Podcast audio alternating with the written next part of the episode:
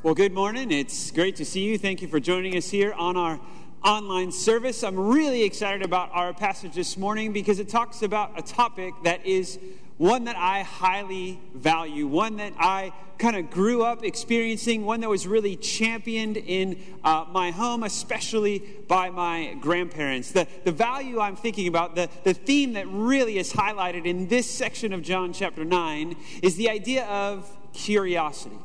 Of curiosity. So, so let me ask you two questions, kind of in the frame of the value of curiosity. The, the first question is this How honest is your curiosity? How honest is your curiosity? The second question I want to ask is How hospitable are you to the curiosity of others? Let, let me unpack what I mean by that first one. How honest is your curiosity? Here's what I mean by that. Uh, when you see something new, when you see something different, when a, an idea comes uh, across your radar, how do you respond? Well, when you start to look into it, when you start to investigate something you don't necessarily agree with at first, what's your, what's your first reaction? Uh, is it defensive? Do you kind of put up the guard, put up the dukes, and you just try to block any point that you don't like? Is your first response to just kind of scour the internet and find all of the opinions that agree with you? Are you being honest in your curiosity? Are you being fair in your examination? Are you treating ideas with the integrity that they should be heard before they should be judged? Kind of like due process for people. Due process means we are innocent until proven guilty. Is that the same way you treat ideas? That ideas should be heard before they should be judged. Do you seek to understand people before you try to be understood? Do you try to hear both sides of the story? I think all of us would, would want to believe and aspire to the fact that we are very honest in our curiosity, uh, that we're not biased in our investigation, that we don't make a judgment before we start an investigation, that we look into things fairly without bias, we look into things objectively. We want to be honest in our curiosity. What about the second question? How hospitable are you to others' curiosity? How patient are you with the doubts of others? How patient are you with the questions of others? Uh, do you invite examination? Do you invite investigation? Do people feel safe being vulnerable with you about spiritual things or political things or really about any discussion? Or do they feel you're more closed off and you're just going to push back and give a counterpoint instead of trying to understand what they're coming from and what they're trying to say? I think Jesus values curiosity. And I think in our passage this morning, John, the gospel writer, as we kind of unpack what's happened after the miracle of the man who was born blind being healed, what I think he's going to try to prove to us is that we, or show to us, is that we must value curiosity. We must be honest in our curiosity. We must be hospitable to curiosity because when we aren't honest in our curiosity and hospitable to the curiosity of others, we don't allow for fair conclusions to be drawn. We ruin the investigation before it ever starts and we'll never really get to truth. Here's what we're going to see in our passage this morning in John chapter 9. Is we're going to see two groups. Two groups that respond to something that Jesus does that's very controversial. Jesus heals a man born blind on the Sabbath. And this creates a big controversy, and there's kind of a, a split, if you will. That two groups are going to start an investigation. Two groups are going to be curious. But one investigation is going to be fair, and the other one is going to be unfair. And their conclusions are going to be very different. And we're going to see the danger of having an unfair investigation, a biased examination, not being honest in our curiosity, that it's going to lead to a conclusion that's not the truth, but something else. So let me show you. Let's jump right into our passage in John chapter 9. John chapter 9. And before we get into the first verse, let me try to summarize this message for you. We like to summarize our messages with one big idea. One big idea. That's kind of a, a small sentence that you can take with you uh, for the rest of the week. So if you're going to write down one thing, I want you to write this down. Uh, if you're going to take one note on your phone, take down this sentence. This is the big idea for this morning. I think the main idea of our passage from the Gospel of John. The big idea is this curiosity seeks truth, not an echo. Curiosity seeks truth, not echoes. Now, what do I mean by that? Curiosity uh, seeks truth. It, it seeks out a process to find truth. This is what true and honest curiosity does. Curiosity starts an investigation, and an investigation is a process towards truth. It looks into the facts. It's okay with having to make maybe some adjustments on its own opinions. It's, it's, it's okay to have to learn a little bit. It's okay to have to progress a little bit. It's okay to be growing in something. When a new idea comes, it should be investigated. Now, maybe you don't change the position that you had before, but you approach the process in a very honest way and you seek to hear an idea before you judge an idea. You seek to understand a person before your position is ever understood by them. You're a good listener, you're a good investigator, you could say you're even a good detective. Now, on the other hand, curiosity does not seek an echo. An echo. What do I mean by that? Why did I choose that word in our big idea? This is what an echo is. An echo is very different than an examination. In an examination or investigation, you're seeking out truth. An echo is a different kind of process. An echo is something that starts with you and comes back with everything that you first started with. An echo is when you say something and it rebounds back, and everything you said is what you get back. This is not what curiosity or true curiosity, curiosity that Jesus Christ would value, this is not how it acts. An echo only leaves you where you started. Echo is not a true examination, it is a bias examination. It's a bias process. You're looking only to prove your opinion and not to seek truth. Let me show you how these kind of two kind of currents work through our passage. Again, what we're going to unpack is Jesus just healed a man who's been born blind. He heals this man, and he heals this man on the Sabbath. And what happens is an investigation breaks out. And two people are going to try to find, or two groups are going to try to find the truth. One is going to be fair in their examination, and the other is not. Let me show you this kind of contrast, and I think you'll see the one we should model ourselves after. This is John chapter 9. We're starting in verse 13. It says this They brought to the Pharisees the man who had formerly been blind. Now, what's going on here? The they in this passage is the neighbors of the man who was born blind. They're looking at him and they're seeing that he has now received sight. They know he was born blind. He was a beggar in their town. They were very familiar with him. And now they're saying to themselves, What is going on here? We need to get some expert opinion. This is a significant event, this miraculous healing. So we need to bring it to, it says, the Pharisees. They're not trying to get this guy in trouble. They're, the Pharisees were the religious experts of the day. So this event just happened, which looks like it has some religious undertones to it, right? Has some religious significance to it. So they need to know what do we do with this? I mean, this is very much like us. When when a significant event happens, and, and maybe millions of people see this, say this, it's an international event, we wait. We wait to see political leaders give us an opinion. We wait to see governments kind of speak out on how they're viewing this certain uh, tragedy or phenomenon.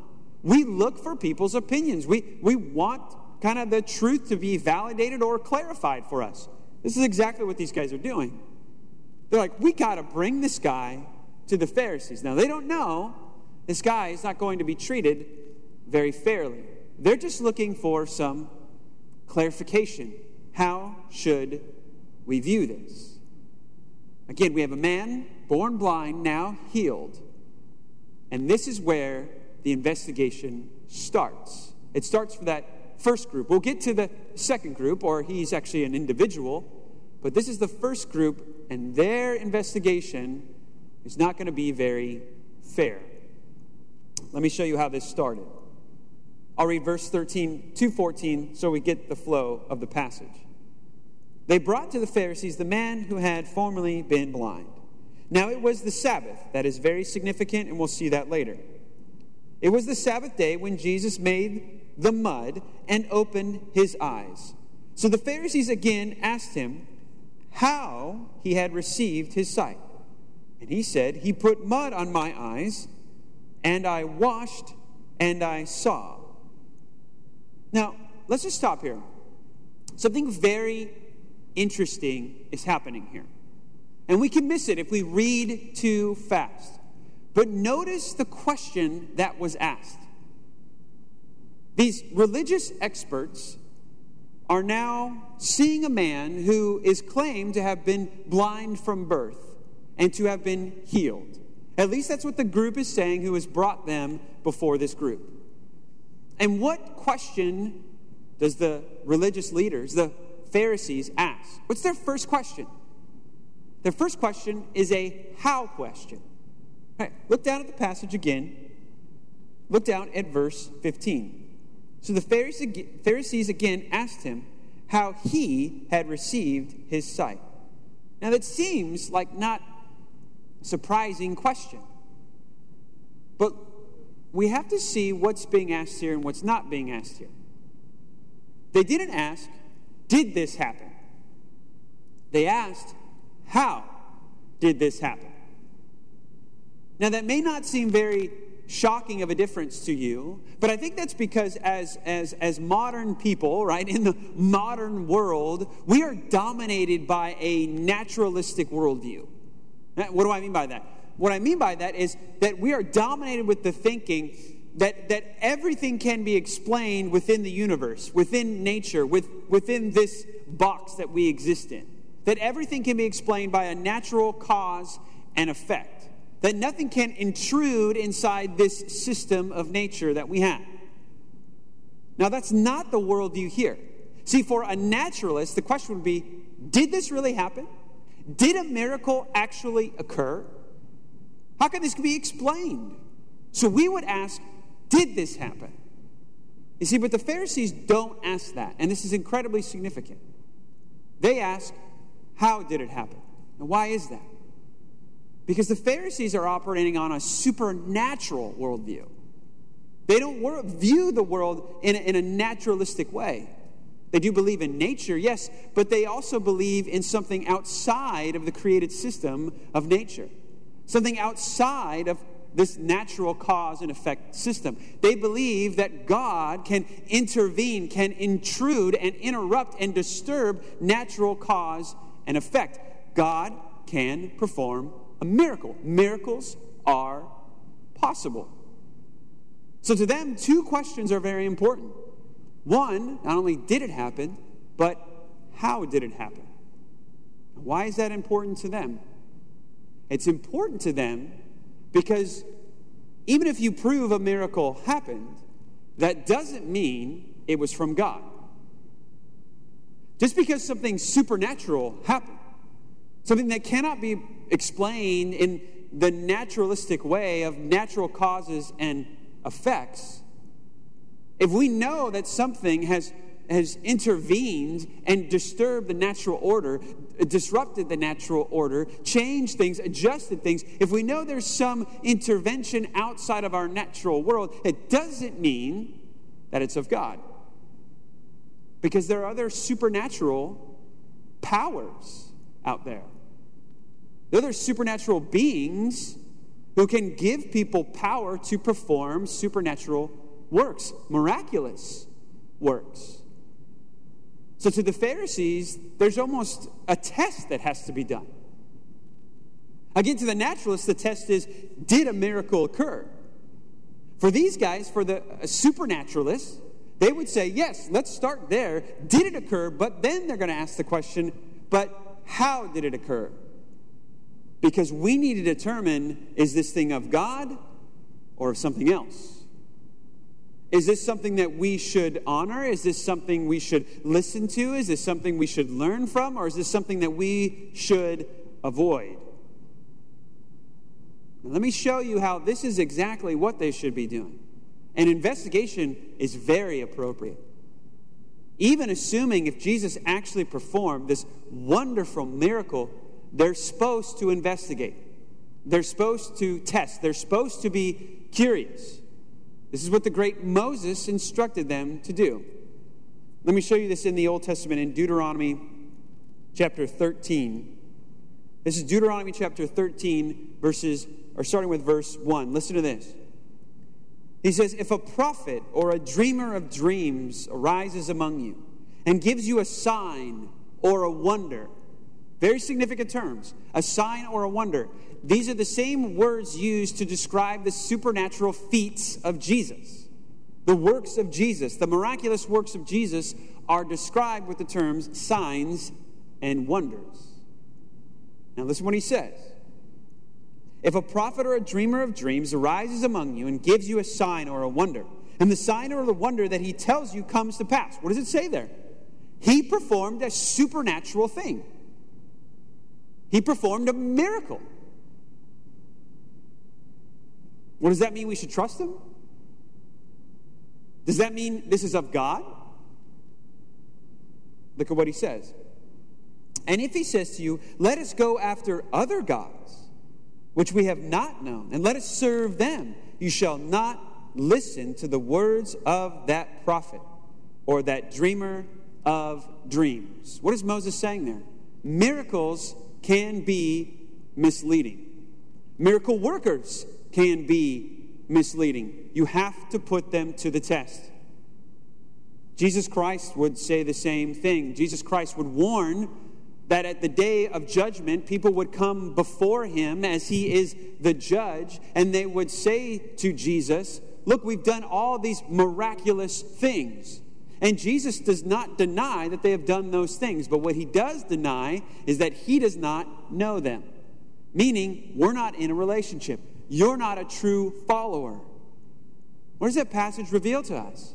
It re- reveals to us that in Jesus' mind, there is a category of people who can perform supernatural works and not be following Him. This is why the how question was so incredibly important for the Pharisees to have answered. They needed to know this.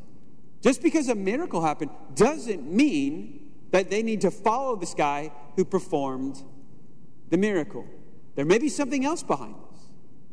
Let me show you one more passage just to kind of show this in Second Thessalonians verses 2 or sorry, chapter 2 verse 8. Look at this. This really brings some clarity that just because a miracle is done doesn't mean that God is in the midst of that.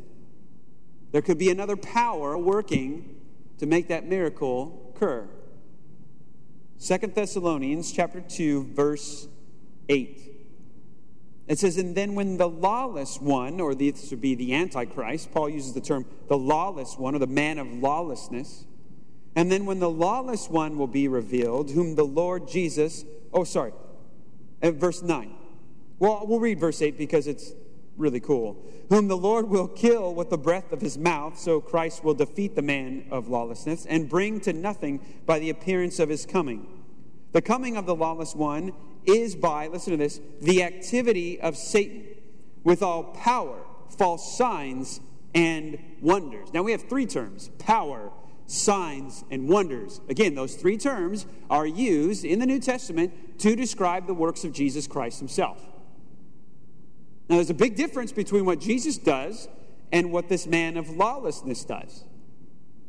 This man of lawlessness performs miracles, signs, and wonders. How does he do it? He does it by the power of Satan. Moses, the one who told him to test anybody who does anything miraculous, knew this himself experientially. When he was going to Pharaoh seeking to have his Jewish brothers delivered from the bonds of slavery, he went before Pharaoh and showed off the power that validated his position as a spokesman for God. And one of those times, his brother Aaron threw down his staff And when he threw down his staff, it turned into a snake. But then Pharaoh brought his magicians, and they did the same exact work. How did they do that? Again, just because something supernatural happens does not mean it's of God. It must be tested. So, right now, we got to applaud these guys. They're doing exactly what Moses instructed, they're doing exa- exactly what Jesus would want them to do. Their curiosity seems good so far. Their investigation feels good so far. They should examine the evidence and then come to a conclusion. But let me tell you, their investigation is going to be spoiled right from the get go. Look at how these guys go about their process. Go back to John chapter 9. We're in verse 15. So the Pharisees again asked him, How? How? We need to test and see if you're going to mislead us with this miracle or we should follow. How have you received your sight? And he said, He put mud on my eyes. I washed and I see. Some of the Pharisees said, This man is not from God, for he does not keep the Sabbath. But others said, How can a man who is a sinner do such signs? And there was a division among them. So here's the response Jesus says, Now, heal this man on the Sabbath. And this has caused uh, controversy. And now we have this kind of break within this group that should be investigating this miracle. And one group says, No, he's not of God. Right away before they ever do any more questioning, any more examining, any more investigation. They've already come to their conclusion like that. Now, why did they arrive at their conclusion? They do have some reasoning behind it. What do they say? Well, they say this man breaks the Sabbath. Now, what do I mean by that? Well, the Sabbath was set up in the Old Testament. It was set up in the Old Testament by God. It's part of the Ten Commandments. God commanded his people to rest, to take a break. He wanted them to not do the work that they normally did the other six days of the week. Basically, he said, I don't want you to do your job. Maybe that's a modern way to use the term. I don't want you to do your job every day of the week. No, you got to have a day off. Take a day off, take Saturday off. That's what he's saying here. Now, here's what the Pharisees did. Is they took that idea of work and they went beyond what the scripture said. Beyond that idea of you need a break from your work, your career, your job, your profession, that's what it was meant to be. They took it and said, no, work is, means so much more than that. And so they established 39 different categories of work that could not be done on the Sabbath or you are a lawbreaker. And Jesus broke one of those 39 categories. Jesus actually did not break the Sabbath, not as the Old Testament would describe it, but according to their opinion that developed from biblical scripture, their kind of interpretation and, and expanded application, that's what Jesus was breaking. See, because one of those categories of work that you cannot do on the Sabbath is to knead, like kneading dough. How did Jesus do that? Jesus took spit, and dirt, put them together, and made mud. Then used that mud to anoint the eyes of the man who was born blind, and then told him to wash. So Jesus, putting saliva and dirt together, was kneading it into mud. And because he did that, he can't be of God. He might be a miracle worker, but he can't be of God. Now think about that for a moment. Are these guys really honest in their curiosity? Or is their investigation a little biased? Is it really objective? Are they being fair? Are they really hearing things out? Or they ever, have they already determined that Jesus is guilty before they even, even hear how he is innocent? Is this case really strong? They're basing everything off of their interpretation and expanded application. It's not actually a scriptural argument, a biblical argument. They're not willing to budge on their interpretation, they're not willing to learn, they're not willing to make an adjustment. And that shows that they're not being honest in their curiosity. Now, there's another man, I said, who's uh, going to show a, a much more honest curiosity. And this is the man who was blind and then healed. He comes into the picture. Let me show you this in verse 17. So they said again to the blind man, What do you say about him since he has opened your eyes? And he said, He is a prophet. Now, we're going to get a lot more from this blind man, and we're really going to see kind of how he builds his investigation. We only get a little picture here of what's going on with him, and we'll get a little bit more later, but at the very end, we'll get a lot. But here, let's just stop here and see. This man, again, didn't see Jesus. He was blind, and then mud was put on his eyes. He was told to wash. And that's when he received his sight. So he's never seen Jesus. But he has been changed by Jesus. And so, in his opinion, right now, he says, Well, I think Jesus has to be a prophet. Now, as followers of Jesus Christ, we would say yes to that. Good job. But we would say, You need to give us a little bit more. And Jesus is not just a prophet, He's the Son of God. He is divine, He is all powerful, He's the Savior of the world. So he doesn't give us a full answer yet. Again, this guy is in a process. He knows Jesus has to be significant, he has to be a prophet because he's performed this miraculous work.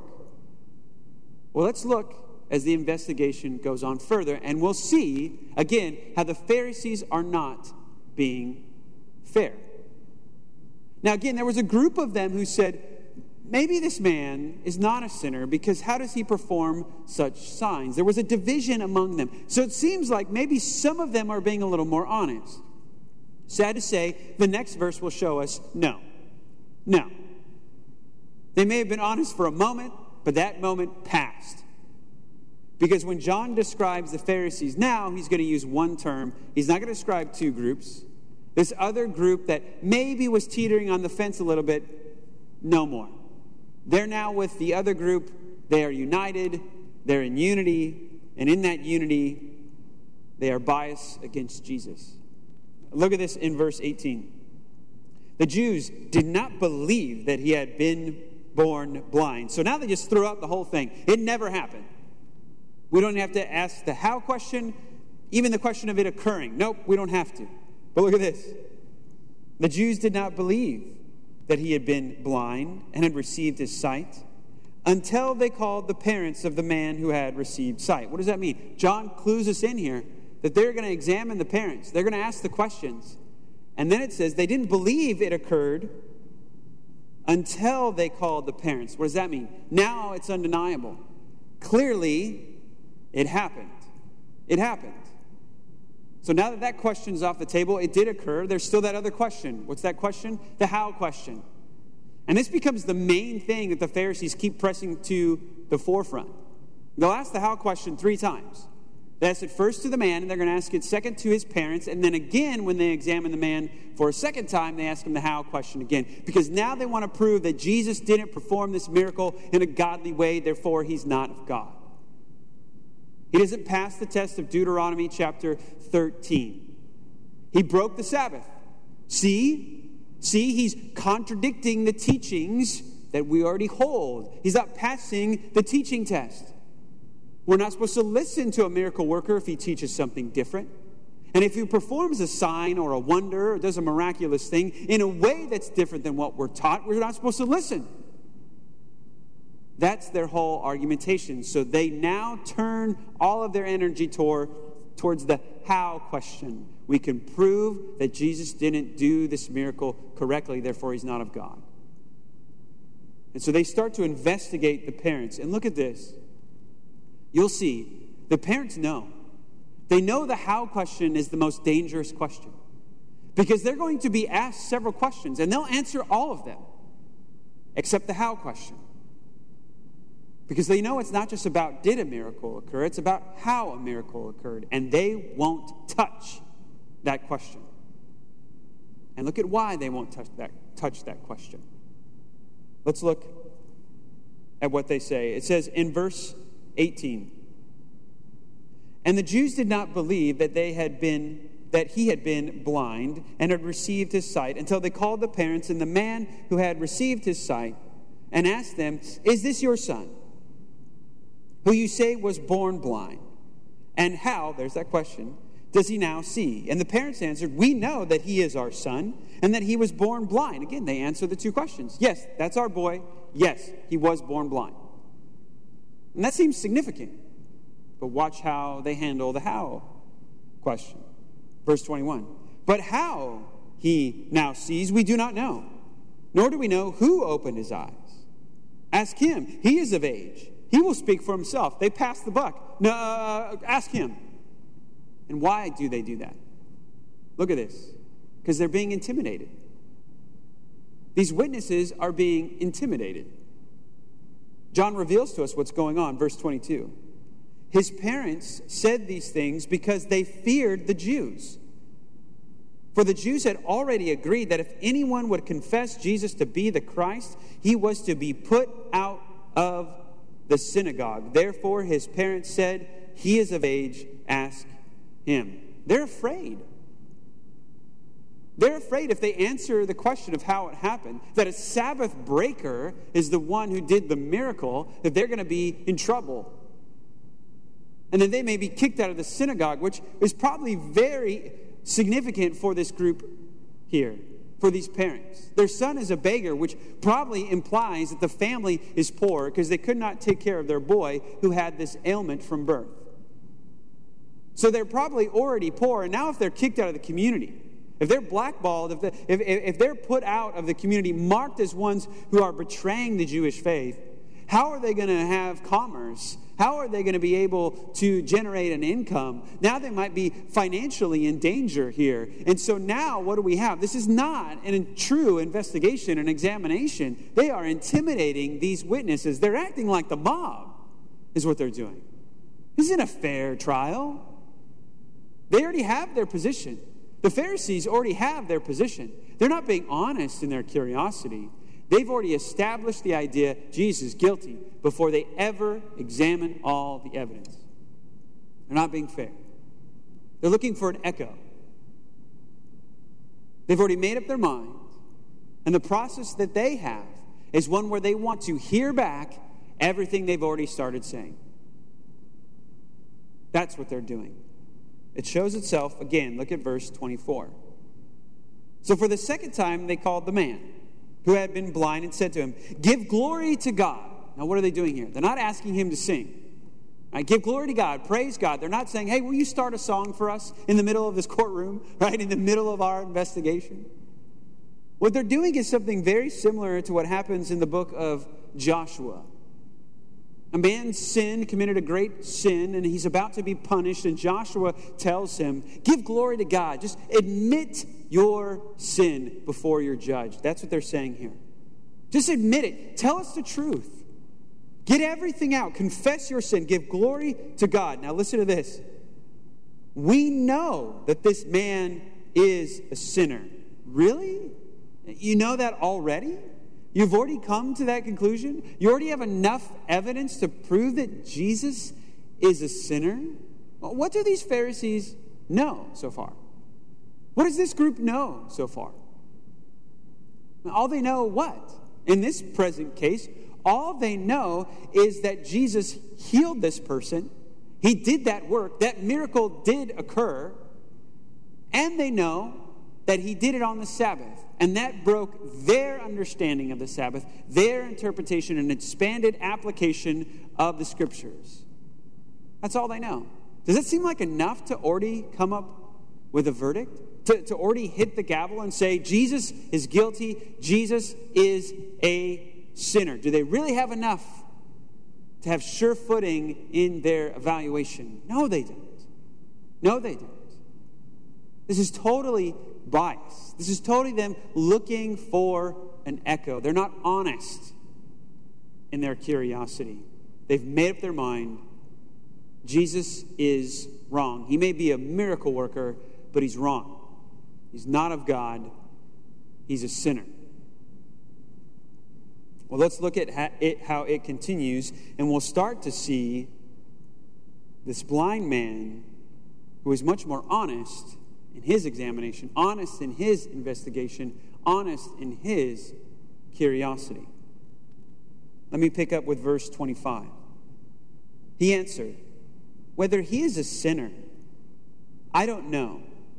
One thing I do know that though I was blind, now I see. Okay, let's just stop here. Uh, this man has already said Jesus is a prophet. Okay, we would applaud that. That's close. But as followers of Jesus Christ, we would say, okay, we need a little bit more than that. Well, now that he says this, I'm not very comfortable with his statement there. I mean, they were asking, is Jesus a sinner? And he's like, well, a sinner. Hmm. I, I don't know. No, that, that's not gonna that's not gonna work. That, that's not the, the full understanding of who Jesus is. His sinlessness is, is, is, is vitally important to understanding the identity of Jesus Christ as portrayed to us in the scriptures. Jesus can't be a sinner and redeem sinners.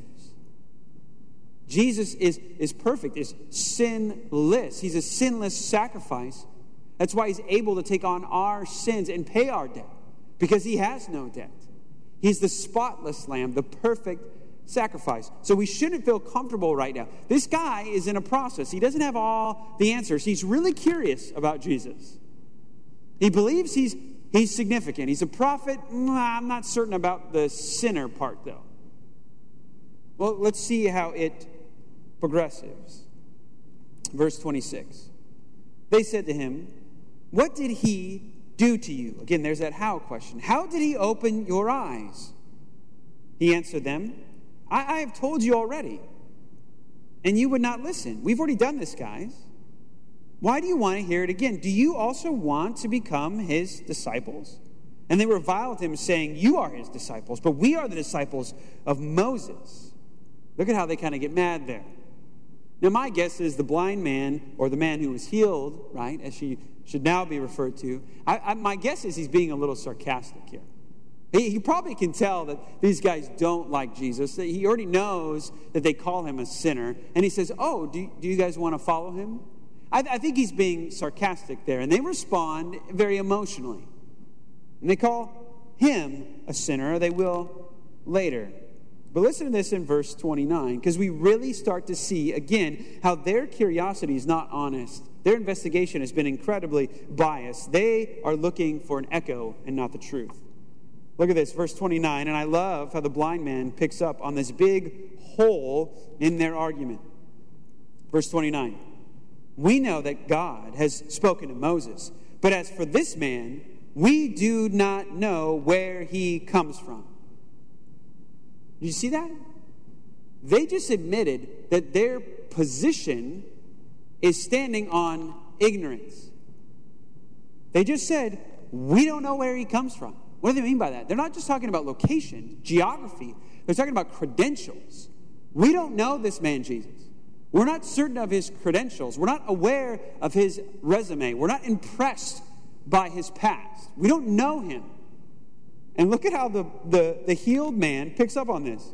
Verse 30. Now the man answered, Why? This is amazing. This is an amazing thing.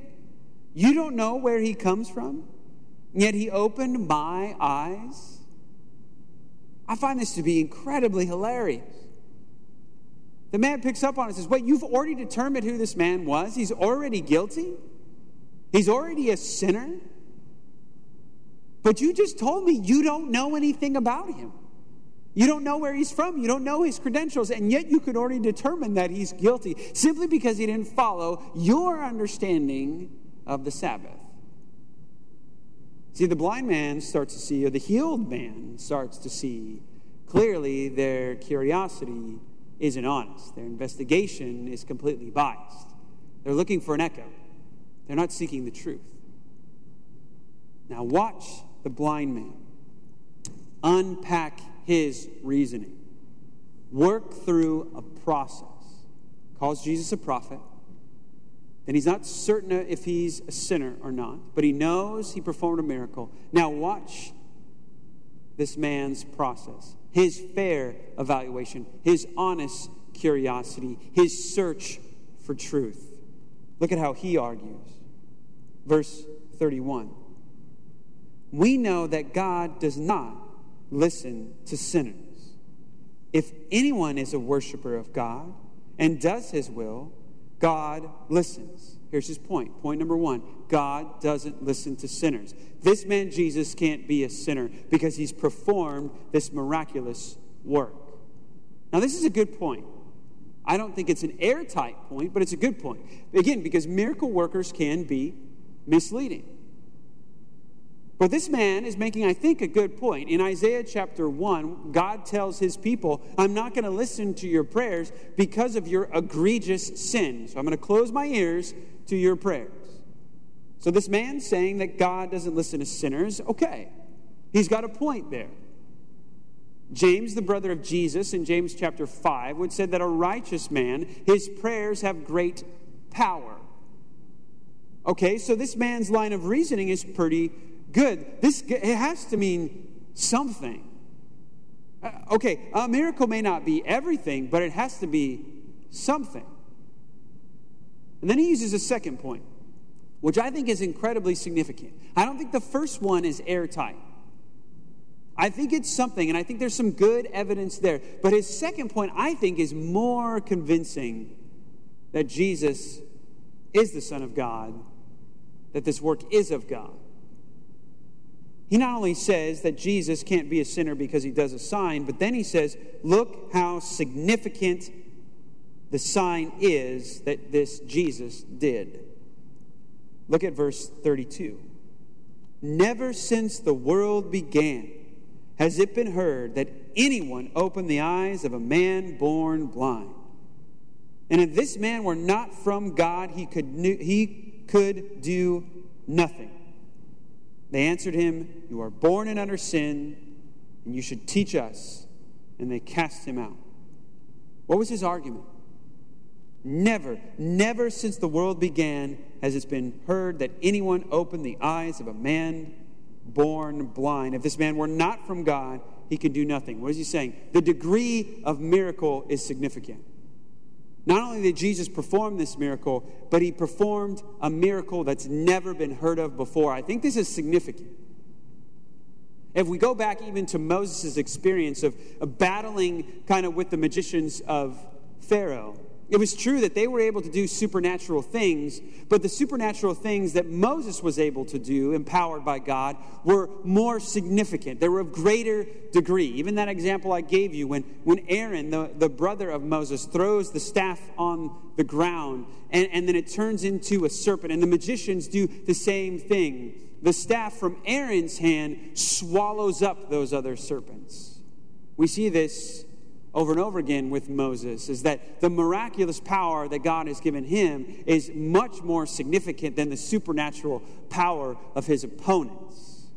So we see degree is important. And the degree of this miracle is incredibly significant. This blind man is absolutely right. Or sorry, this healed man is absolutely right. No one has ever, in the history of the biblical record, ever healed a man born blind. You can't find one story in the Old Testament, one story in the New Testament apart from Jesus Christ. The, the closest thing we have, the closest thing we have in the Old Testament, in the New Testament, is the healing of temporary blindness. Ananias would pray for Saul when he was struck with blindness in Acts chapter 9, and he would be freed from that blindness. But that was a temporary blindness that happened to him when he was on the road to Emmaus. And then we also have uh, Elisha in the Old Testament. He prays when an army is coming that they would be temporarily blinded Uh, that, that their sight would be removed from them. And then soon after, he prays for them again and they receive sight. But those are not like what Jesus is doing here. Nobody, nobody has given sight to somebody born blind. This is a unique miracle. Another thing that's significant is not just a unique miracle, it's Jesus' favorite. It's his favorite miracle. Jesus heals more blind people than any other category of ailment that you can think of. This is his favorite miracle to do. what's even more significant in the Old Testament, only God is given that kind of power. it is said that it's God who is the one who controls blindness. We see this in Exodus chapter 4 when God first spoke to Moses. We also see in the Old Testament that God says, when my promised hero comes, when the Messiah comes, it will be an age in which the blind received sight, something that Israel and all the miracles that they had seen had never seen that. But God says, when Messiah comes, you'll see it. And here we have Jesus doing. This man's investigation was honest. His curiosity was seeking truth. He wasn't looking for an echo. He had to make some adjustments, he had to learn some new things. Yet the Pharisees fail, fail to be open to learning, fail to be open to making an adjustment, and they miss out on Jesus Christ. Curiosity seeks truth, not echoes. Not echoes. Sadly, the Pharisees show us a negative, a, a, a, bad example of curiosity. They only seek echoes, they seek to just wind up where they started, to not learn, to not adjust. The blind man, on the other hand, the man who was healed, he's a perfect model of good curiosity. He, it takes some time, it's a process, but he makes the steps. And in the end of John chapter 9, as we'll see next week, he worships Jesus and confesses him as Lord. So, what do we do with this passage? What do we learn from this passage? What do we learn from that, that big idea? Curiosity seeks truth, not echoes. I think this is something very significant for us as followers of Jesus Christ. You see, as followers of Jesus Christ, we may read this passage and, and, and place ourselves in the blind man's shoes and say perfectly that we, we have arrived at the same conclusion that the blind man has, the same confession that the blind man has. We'll see next week when he confesses Jesus Lord and he worships him. This is where we are at. As followers of Jesus Christ, we believe that Jesus is Lord and we worship him. So, what can we learn from this passage? We've already arrived at the conclusion that the man would come to. I think we can learn something very significant. I think if we place ourselves out of the blind man's shoes and maybe ask ourselves, okay, we've come to his conclusion, but would we be comfortable with his process? Would we be hospitable to his curiosity? Because his process was a little messy. He calls Jesus a prophet close then he's not certain if he's a sinner. Oh, okay, that seems like a step backward. But then he sees Jesus as, as, a pretty significant character who's done some pretty significant things, who's done things that only God says he has the power to do. And then he arrives at that conclusion. Are you hospitable to that kind of process? Are you hospitable to that kind of curiosity? Are, are, are, you comfortable with people's questions? Are you comfortable with people's learning? Are you comfortable with, with people's curiosity? Or do you just expect people to arrive at the conclusions right away? I would have to tell you that, that I'm very concerned, very concerned with a pattern that I see developing uh, amongst Christians. And that's a pattern that does not value curiosity. It is not hospitable to questions, hospitable to doubts, hospitable to searching. It saddens me that I think what we have, for some reason, been more comfortable with, and I don't want to say it's overwhelming us, but I feel at times it does overwhelm us. I think at times we sadly, favor debate over discussion. And don't get me wrong, I love a debate. I love debates. Uh, I, have listened to many debates. I, have I've read books that are structured as debates. One of my favorite podcasts is structured as a weekly debate, and I love to listen to it. But if we really want to have an impact on our friends and family members, I don't think a debate posture is the best posture to have. This idea of points and counterpoints and all these different things. See, in a debate, it's not personal, it's not relational, it's very confrontational, it's very impersonal, it's very informational. It's more of a chess game than a conversation. And I do not think that's the most persuasive way to present Jesus Christ. And I don't think the Apostle Paul thought it was the most persuasive way either. Now, let me show you this in 1 Thessalonians chapter 2. Just listen to this. 1 Thessalonians chapter 2, verse 8. Listen to this letter he's writing to this group of people who he's led to the Lord, and look at how he talks about their interaction. Verse 8 says, So, so being affectionately desirous of you, we were ready to share with you not only the gospel, so he shared the gospel of God, but he says, not only the gospel, but also ourselves, because you had become so very dear to us. What does that sound like? Does that sound like a debate stage? Does it sound like points and counterpoints? Does it sound like the passing of information? The screaming of conviction?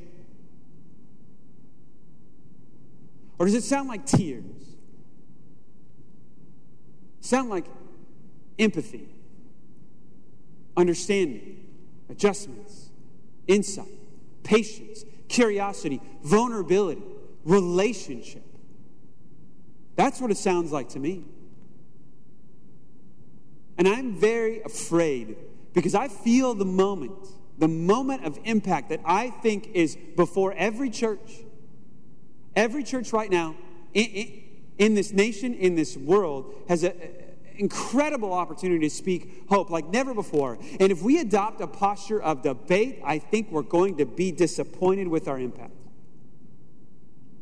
But if we adopt the posture of, hey, I am eager to share the gospel with you, but not only the gospel, but myself with you, to relate to you, to be patient with your curiosity, to take you where you are and slowly walk patient with you, patiently with you, hand in hand to the hope that I have in Jesus Christ. That I think will be of great and incredible impact. So my question to you is how hospitable are you to curiosity? Here's a good test. Do people ask you spiritual questions? Think of the last time somebody has asked you a spiritual question. If you can't think of a time in the last six months or year that somebody has asked you a spiritual question, then you seriously need to evaluate maybe you are not very hospitable to curiosity. Because people do not see that welcome in you. If they did, they would ask you questions, they would talk to you about these things. Now, maybe you're watching this and you're not yet a follower of Jesus Christ. You're curious. Maybe you're like this blind man, you're kind of in a, a, a process. I want to encourage you with this be honest with your curiosity. Be honest with your curiosity. Uh, don't, don't ruin the investigation before it finds its conclusion. And I think you're already doing a great job. you have listened to this message this far. You're engaging with this service. So I think you're doing a great job already. I think your curiosity is very honest. And I just want to encourage you to be careful. Be careful. Be careful to keep that honesty and that integrity still there. Because what you'll find is that if you eliminate something from a possibility, then you'll never think it's the most reasonable thing. If you, if you eliminate something from being a reasonable explanation or a possible explanation, then you'll never see that it's the most reasonable explanation. Let me, let me give you an example. When I was talking to this about uh, with my, my older kids just a, a couple of years ago, I told them that when we think about belief in God, we need to be good detectives. And a good detective does not eliminate suspects before he sees the evidence. He makes a long list of suspects. Then he evaluates the evidence and comes to the most reasonable explanation. But see, what times uh, I've seen happen when people are, are spiritually curious, they, they have some possibilities that they don't even want to put on the list. Jesus being the Son of God, Jesus raising from the dead, there's no way that's possible. And if you eliminate that suspect or that possible explanation before you ever start the investigation, you'll never see it as the most reasonable explanation. If you eliminate a suspect from the very beginning, no matter the evidence, you won't come to the right conclusion because you've already made up your mind. So, my encouragement to you is, is be open. Leave those possibilities there that Jesus is everything that he said he was, that he's the Son of God, that he is the resurrected one, that he is the one who can forgive you of your sins and give you the hope of eternal life. Keep that possibility in your mind. Be open to that explanation. Examine the evidence. And I think you'll come to that being the most reasonable conclusion. Be honest in your investigation. Be honest in your curiosity. Let's pray. Father, we love you and we thank you for who you are to us in Jesus Christ. We thank you for the love that you shower upon us. Oh, Father, we thank you that you are patient with us. I know my journey wasn't a journey that was done in a moment, but it took time. And there was a very patient person a very patient follower of Jesus Christ, who was hospitable to my curiosity, who answered my questions, who dealt with my doubts, who was there in my times of struggle. Father, I thank you for his patience with me. And Father, I pray that you make us a very patient people that would walk with people who are curious Try to show them how convincing we believe the evidence is. I pray, Father, that you would bring people to us. I pray that we would be very hospitable to curiosity, honest curiosity. I pray that people would ask us spiritual questions. I pray we'd have a posture that would invite those spiritual questions. Father, make us a great people of great impact. It's in Christ's name I pray. Amen. I want to thank you for joining us. Look forward to seeing you again next Sunday.